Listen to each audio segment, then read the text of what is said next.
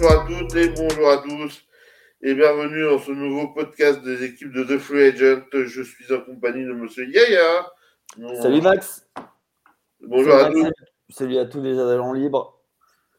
Alors aujourd'hui, on a décidé donc euh, on, est, on, enregistre ça le samedi 20, 20 mai et ça tombe au moment où se croise euh, dans le monde du basket d'un côté le Final Four de l'Euroleague et de l'autre côté les finales de conférence NBA.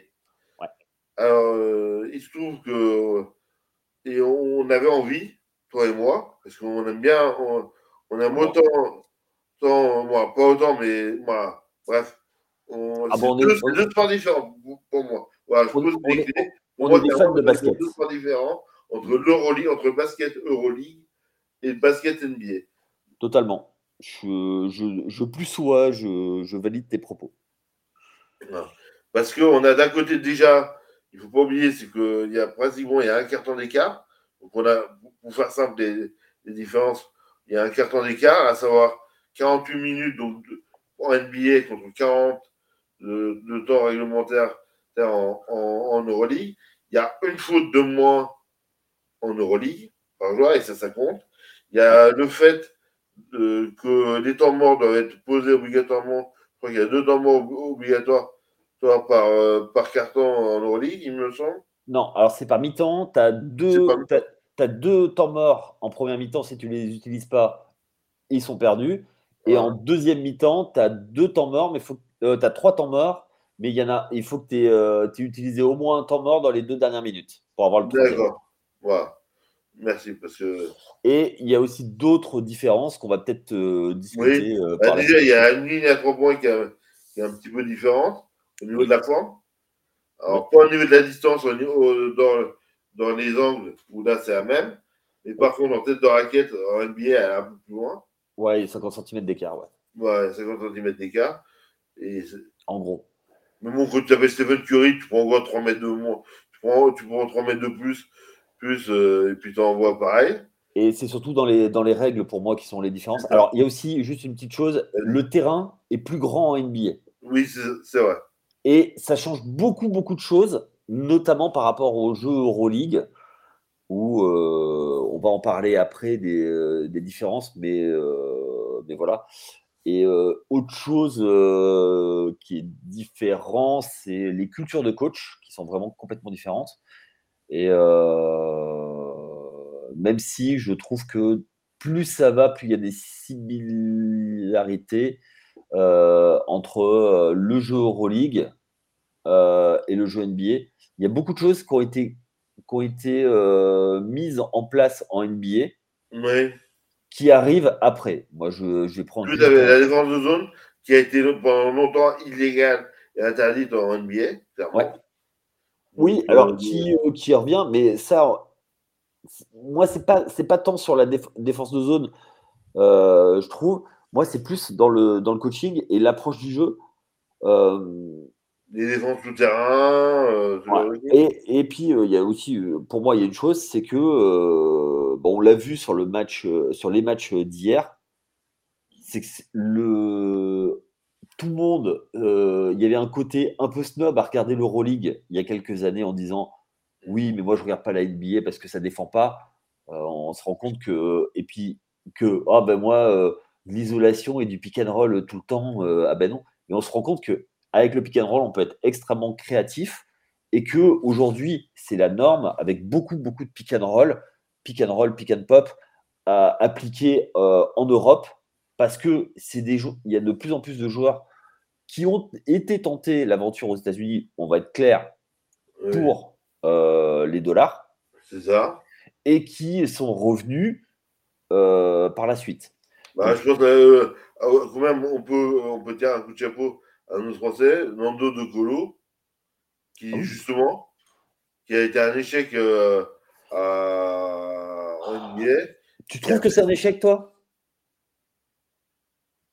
Je pense que moi, c'est lui qui n'a pas voulu, s'adapter au, au, système américain. Voilà. le truc, c'est que quand tu arrives, que tu es le remplaçant sur ton poste tu as, des joueurs, je ne sais plus qui c'était à, l'époque, et le, tu étais, le remplaçant de Gino Bibi, donc tu étais le, le, remplaçant du sixième homme. Après, il a eu l'intelligence de revenir en Europe parce que c'était quand même un joueur dominant. Il a appris beaucoup de choses là-bas, mmh. mais le truc, c'est que il n'est pas formaté pour, il est formaté pour le jeu européen. Ben, ne serait-ce que déjà par son gabarit, il est plus formaté jeu. Il est haut sur les hanches, et comme il est haut sur les hanches, ben, en fait, le, le mouvement latéral, c'est plus compliqué. Après, en attaque, il n'y a aucun problème c'est plus la, défense. Et euh, avec le coach Pop, qui a, euh, il a dit qu'il voulait jouer. Et euh, c'est pour ça qu'il a été drafté contre deuxième tour de draft, je crois, à Toronto. Mais Toronto l'a pas mis sur le terrain non plus. Oui. Oui, mais c'est. Mais, mais aujourd'hui, quand on voit finalement que les. Que les moi, alors, je mets Embiid un peu à, part, mais Jokic et. Et, et Janis, sont quand même, ont quatre titres de MVP à eux ont été formés et ont été élevés à la culture Euroleague. Ils ont un QI basket. Bon, les, les, les, les oui, euh, je, suis moins, je suis moins OK avec, euh, avec Yanis. Mais, euh... mais moi, avec Yanis, bon. Mais Jokic, par exemple, c'est typique. Le Jokic Doncic. Euh, Pour moi, ont des joueurs qui ont un QI basket qu'ils ont acquis en Europe et qui, avec les moyens physiques, parce qu'il faut être clair, il y a une différence de moyens physiques qui sont assez, assez impressionnantes, moi, dans le jeu, dans l'impact, même si euh, du fait que le terrain soit plus ramassé en Europe, le jeu est tout aussi physique au final, mais je parle de. non, je pourrais dire ça? Mais en fait, si tu veux, pour moi, le, le fait de. Euh, c'est-à-dire que pour moi, l'Euroleague, quand tu marques un, un, deux points, tu l'as mérité en fait. C'est ça. Le fait qu'il y ait très peu d'espace, enfin très peu, et que ce soit voulu, euh, fait que euh, la ligne à trois points étant plus proche, le terrain étant plus petit, les ça favorise énormément les aides et les, de trouver. Parce que euh, c'est moins l'attaque fer à cheval que, euh, que d'autres. Et quand il y a l'attaque fer à cheval, et ce que j'ai trouvé moi depuis quelques, quelques matchs, parce que j'ai regardé quand même quelques matchs cette année de Rolling, c'est que euh, l'attaque fer à cheval a permis euh, de, de faire beaucoup, beaucoup de backdoor, c'est-à-dire ces mouvements où en fait tu coupes derrière ton, ton défenseur pour pouvoir pour aller, pour aller attaquer le panier, a donné beaucoup de mouvements et j'ai trouvé qu'il y a eu beaucoup d'ajustements sur, euh, sur les matchs du Final Four par rapport à ça et qu'ils ont beaucoup mieux protégé les accès, les accès au cercle et Monaco. Monaco, hein. Ah ouais. Et alors, les je vais te dire une chose, je vais mettre en parallèle, et ça, ça va peut-être te choquer, avec le match 8 et des 7X, où cette nuit, pareil, euh, sur, ils ont tenté, euh, Boston a essayé de faire ça à un moment donné, un défenseur achat, et où Duncan Robinson coupe en backdoor, door, door, alors qu'il l'attend à chaque fois à 3 points, et, et il vient mettre des points.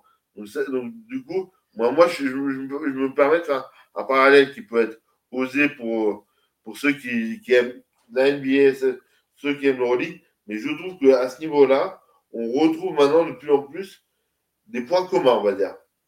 Bah, il y a toujours eu des points communs euh, parce que c'est du basket. Bah je trouve que la. Et puis, euh, les joueurs qui, qui, étaient forts en, en NBA, euh, type Nicolas Mirotic, oui.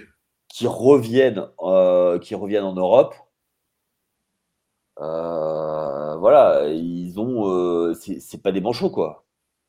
Ah bah non. Et, et quand on voit, on parlait de Monaco, Mike James, qui est, qui, est, mieux payé à Monaco que, que ce qu'il était payé en, en, NBA, parce que c'était un joueur de banc, hein, Mike James. Hein. Bah, il, il, à, il à Monaco, il, il toujours à Monaco et il est au Kobo, c'était pareil.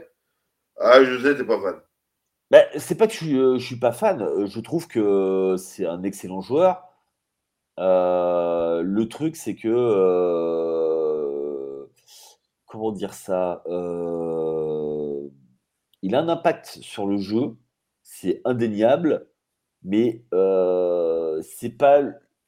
Enfin, ça devrait être l'option numéro un, numéro un, mais il, n'est pas mis, assez mis en valeur avec. Je, je vois pas la complémentarité tous les jours avec Mike James, qui, squatte la balle et qui, qui, voilà. Après, mais Mike James aussi, il peut te faire gagner un match. Ah bah, bien sûr.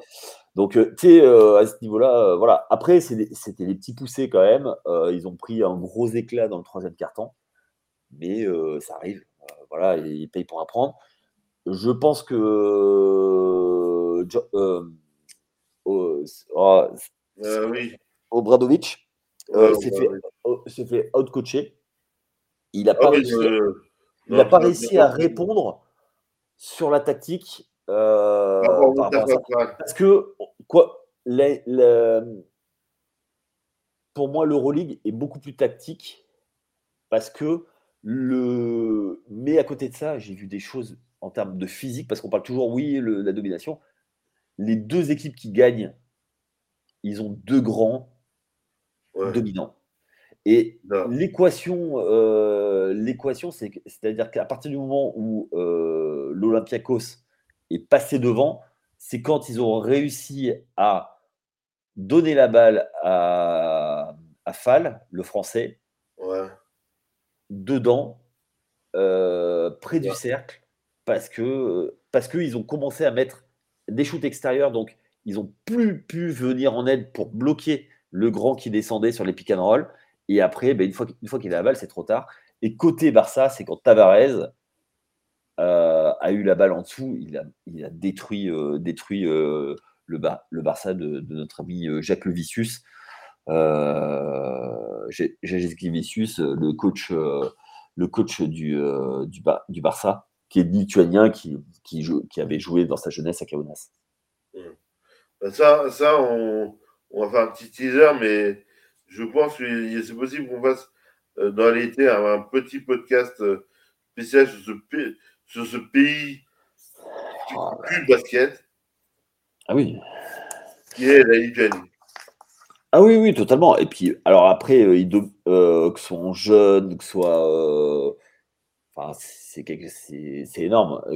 Voilà, c'est énorme. Ce, ce pays, de, faire Final Four là-bas, on a vu hier les Grecs, ils avaient déplacé. Je pense qu'ils avaient dû prendre, tout, ils avaient dû prendre 3 euh, à 480.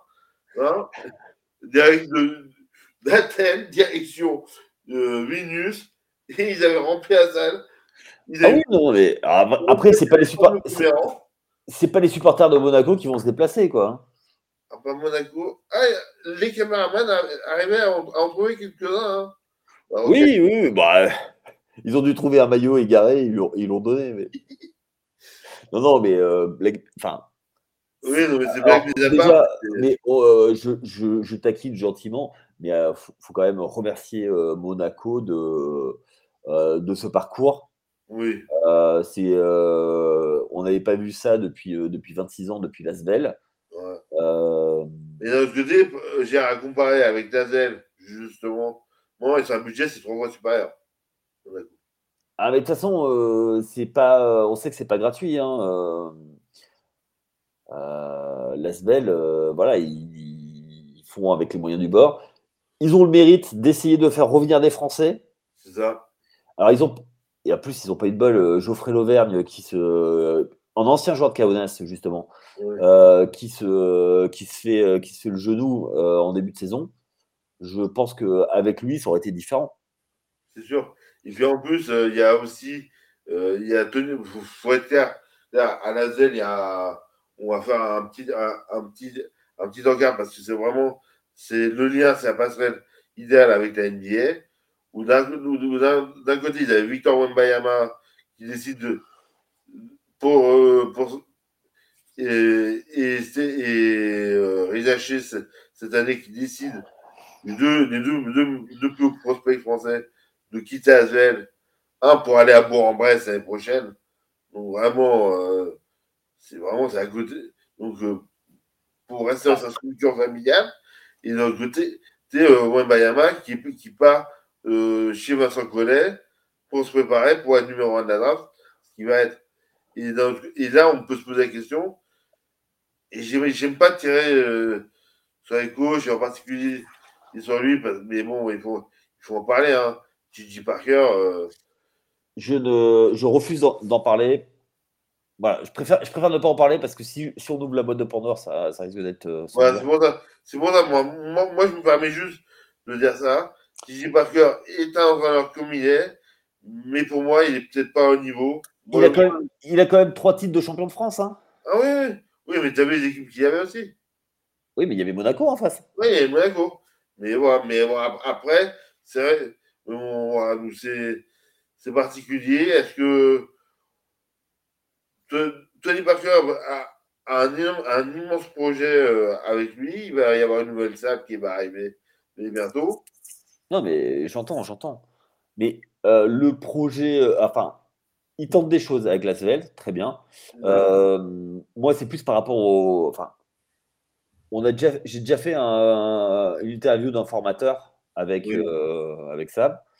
J'en parle souvent. Je vous laisse retrouver le, podcast qui en parle. il date du mois de septembre je vous laisse voir ce que moi j'en pense par rapport à ça. Et c'est un, formateur fédéral. je pense qu'il y a des choses à voir. D'ailleurs, on va essayer pendant cet été aussi de, pour, continuer à parler à nos auditeurs, pour pas les, lâcher, avoir d'autres, d'autres idées comme ça. Mais c'est une certaine idée de la formation. Donc, je vais essayer de trouver des, des personnes qui vont qui vont venir euh, nous parler de tout ce qui était autour de la formation et, du développement des, joueurs. C'est ça. Et ce qui est, en plus, il y a un paradoxe quand même très français, c'est qu'en France, il y a l'attrait NBA, qui est beaucoup plus important que dans, Je pense que ça, c'est un faux problème. Pour toi, c'est un faux problème que, que les jeunes partent, partent euh, essaient de partir le plus rapidement possible en NBA, plutôt que euh, par rapport aux Espagnols, aux Grecs, aux Lituaniens, aux Serbes. Ils font pareil. Ils font, ils font exactement pareil.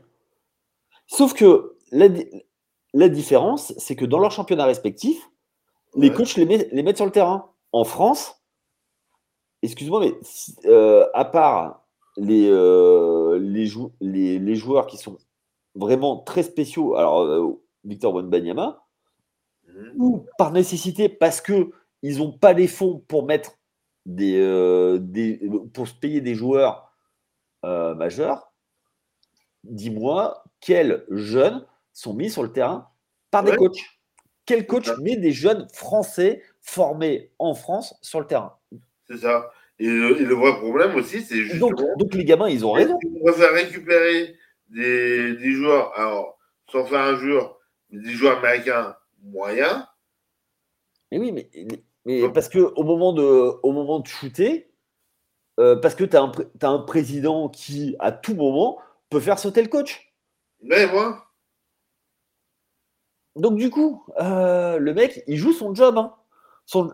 Sauf, les gars, c'est pas des formateurs. Les gars, on leur demande de gagner des matchs. Des, gagner des matchs, se maintenir, machin, la performance. Euh, moi, je comprends les coachs. Le truc, c'est qu'au bout d'un moment, il faut qu'il y ait des projets clairs en disant OK, euh, nous, on n'a pas de rond. On va, on va euh, sortir des gamins de chez nous. Mais quand je dis sortir des gamins de chez nous, c'est-à-dire bah, au début les mettre 8e, 9e et les faire rentrer petit à petit dans, les rotations mmh. et pas les, pas les mettre comme Lasvel justement avait fait avec la génération Dio, Edwin Jackson, Westerman, en les mettant, en, les envoyant au feu sans, sans des amis, enfin des, euh, des, papas, entre guillemets, ce que j'appelle les papas, c'est les, les, les, facilitateurs. Parce que, ouais, moi, les grenières, quoi, Oui, et ça, il n'y avait pas. Et c'était des Américains de seconde zone euh, qui euh, voulaient juste faire des highlights et des stats pour pouvoir changer de championnat l'année suivante. Mmh. Et, mais ça, c'est une réflexion qui est beaucoup plus. qui, mais moi, quand je parlais au niveau de la trêche, je parlais au niveau médiatique. Je veux dire, là, on voit. Ah ben, oui, mais ils sont pas sur le terrain. Alors, qu'est-ce qui, vaut mieux Je suis d'accord. Tu, vas, tu vas faire un championnat espoir. Un, championnat espoir qui n'a ni queue ni tête, hein? Qui sert à rien, mais vraiment à rien. Et, euh, et, quand, et quand ils sont en pro, les gars, ils ne rentrent pas. Ou alors ils rentrent dans le garbage time. Ils n'ont pas de rôle. Donc le gars, on lui propose d'aller en NBA. Euh, mais en NBA, mais avant de passer la NBA, euh, ils vont. Mais même, même en Euroleague, un Léo, un Léo Westerman qui est parti au Partizan Belgrade, si je ne dis pas de bêtises. Oui. Et, il faut y aller. Il faut avoir le courage d'y aller. Et c'est pareil. Il, il, mais euh, la volée de bois vert qui s'est mangée.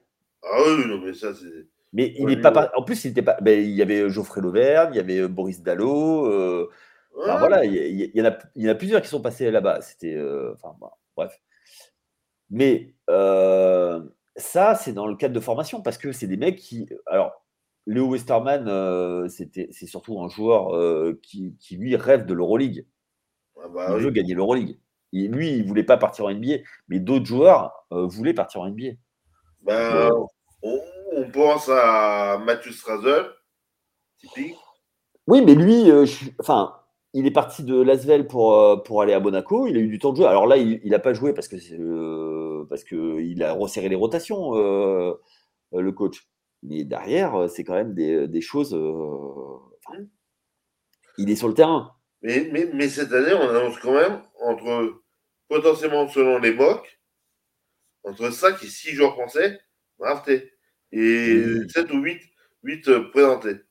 Donc après, ça reste à voir, mais euh, à savoir que ce, serait quand même. Euh, Alors, moi... on, va être clair, la France est le derrière les États-Unis et à égalité pratiquement avec le Canada, le pays le plus représenté en NBA. Par contre, combien de joueurs français ont un impact? Ils, sont, ils jouent en NBA, on les compte les doigts d'une main. Il y a Rudy Gobert, il y a Nicolas Batou, et voilà. Et, il y a euh, Evan Fournier qui jouait. jouait, jouait. Euh, il y a aussi il y a Kylian Hayes, maintenant à Détroit, mais qui est malheureusement qui est dans un enfer. Euh, et ah, puis, après, il y a des. Il y a, il y a des qui alternent entre, entre la NBDF, parce que c'est ça aussi qu'il faut prendre en considération aujourd'hui. C'est que la NBA a créé, une ligue de, a créé une ligue de développement où il y a des bons joueurs qui créent, qui sont des passerelles, avec des tours et contrats, avec. Euh, mais je, suis, je suis entièrement d'accord avec toi. Après, est-ce qu'on peut euh, blâmer d'essayer d'atteindre le meilleur championnat du monde?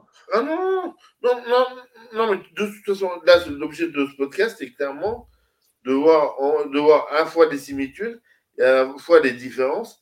Et qu'est-ce qui fait que l'un peut être plus attractif pour certains joueurs par rapport à d'autres? Pour moi, il y a un truc que, où l'Euroleague est, en avance, c'est que euh, dans, le cadre de formation de joueurs, il y a des gamins qui, à 16-17 ans, intègrent ah intègrent les rotations. Alors, le fait qu'il y ait beaucoup de matchs avec l'Euroleague fait qu'il y a des spots qui sont libérés, euh, libérés sur certains matchs où tu as besoin de faire reposer tes cadres. Donc, du coup, ils ont besoin d'effectifs d'une vingtaine de joueurs pour 12 places. Euh, et des fois, il vaut mieux prendre un jeune que tu as dans ton centre de formation plutôt que de payer un Américain euh, lambda. et l'avantage pour moi, c'est que quand tu fais ça, quand tu, tu arrives en NBA, tu sais les rôles à faire. Tu as les rôles euh, que, tu peux, que tu peux développer. Mais, mais regarde, ce qui est arrivé, on va, prendre le cas de Tipeee. Tipeee était un mec qui avait joué avec des mecs de 30 balais, qui avaient un peu de vis, ah bah, il, était avec Sierra tous les jours à l'entraînement. Hein. Donc, donc il savait. Alors qu'aujourd'hui, les joueurs du système américain, donc de la NCAA, on va dire que clairement, le niveau de jeu pour, est largement en dessous mmh. euh, de, ce qui, de ce qu'est l'Euroleague. D'où l'attrait de plus en plus, plus prégnant. Des fois, maintenant, de jeunes Américains, je pense à, justement à Lamelo Ball, qui était parti euh, jouer en Lituanie, de mémoire, Deuxième division, euh, il joue en espoir euh, en Lituanie Oui, mais sauf, sauf, qu'il y allait, il a préféré faire ça que le parcours classique en NCA. Mais personne n'en voulait parce que c'était parce qu'il y avait son père et qui était. Euh, Ouais, bah, le- fallait- le- fallait le père. Mais non, non, on- mais et puis le c'est un voilà, c'est un mais c'est un cas typique. Mais après, effectivement, le, faut pas oublier le côté. Je, je mets des grands guillemets, hein, vous ne le Oui. voyez pas. euh, la préférence nationale pour les Américains. Ah, Bien sûr. Pour eux, euh, tout ce qu'ils font, c'est c'est au-dessus de tout le monde. Donc, euh, mais bon, après. Sauf que là, sauf qu'au dernier JO, si, si- on, on- je, je, je leur mis dans la marre, c'est si Rudy dit cesser de tirer dans ses bras, on, bat les on, on gagne la médaille d'or. Je te laisse. euh, Oui, moi, euh, je, te, je te laisse mettre de tes propos parce que. Et pourtant, Dieu sait qu'on on sait que c'est un joueur que j'adore. Non, mais là, là sur la finale de, la JO, euh, voilà. pas Mais justement, Mais c'est un joueur qui a été formé à l'école Chotès et, et Comme qui, beaucoup, qui est parti et qui aujourd'hui est quand même trois fois défenseur euh, NBA. Et Bah, c'est c'est- euh, c'est le côté euh, loterie en fait. Il est tombé au bon endroit au bon moment. c'est ça. Et En je- fait, il était au bout du vent. Enes Kanter se blesse. Enfin, il était au bout du vent. Il était remplaçant. Enes Kanter se blesse. Il fait des gros matchs. Il a un impact. Ben, Enes Kanter revient. Il le trade du coup pour, le- pour lui faire de la place. c'est ça.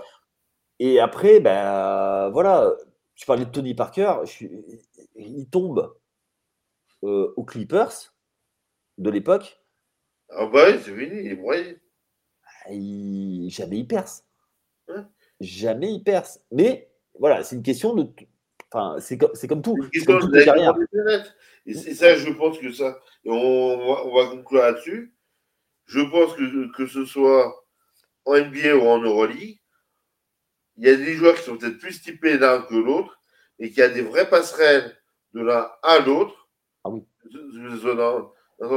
et que pour un- pour un- justement ces alignements de planètes ont tendance à converger de plus en plus, je trouve.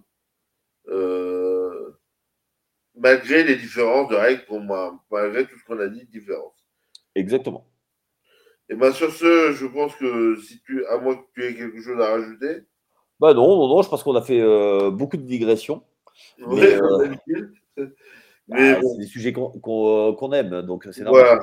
Donc, euh, on vous je vous remercie, on, je vous remercie, on vous remercie toutes et tous de nous avoir, avoir écoutés. Euh, N'hésitez pas à mettre euh, un, un petit, euh, un, un petit 5 étoiles euh, sur, euh, sur ces podcasts. Et puis voilà, pour, et puis d'en parler autour de vous. Et puis on se retrouve très très vite euh, pour un nouveau podcast NBA euh, ou voilà, Ou basket bas- en général. basket en général. Ça marche. Allez, ciao, ciao les gars. Ciao tout le monde Ciao.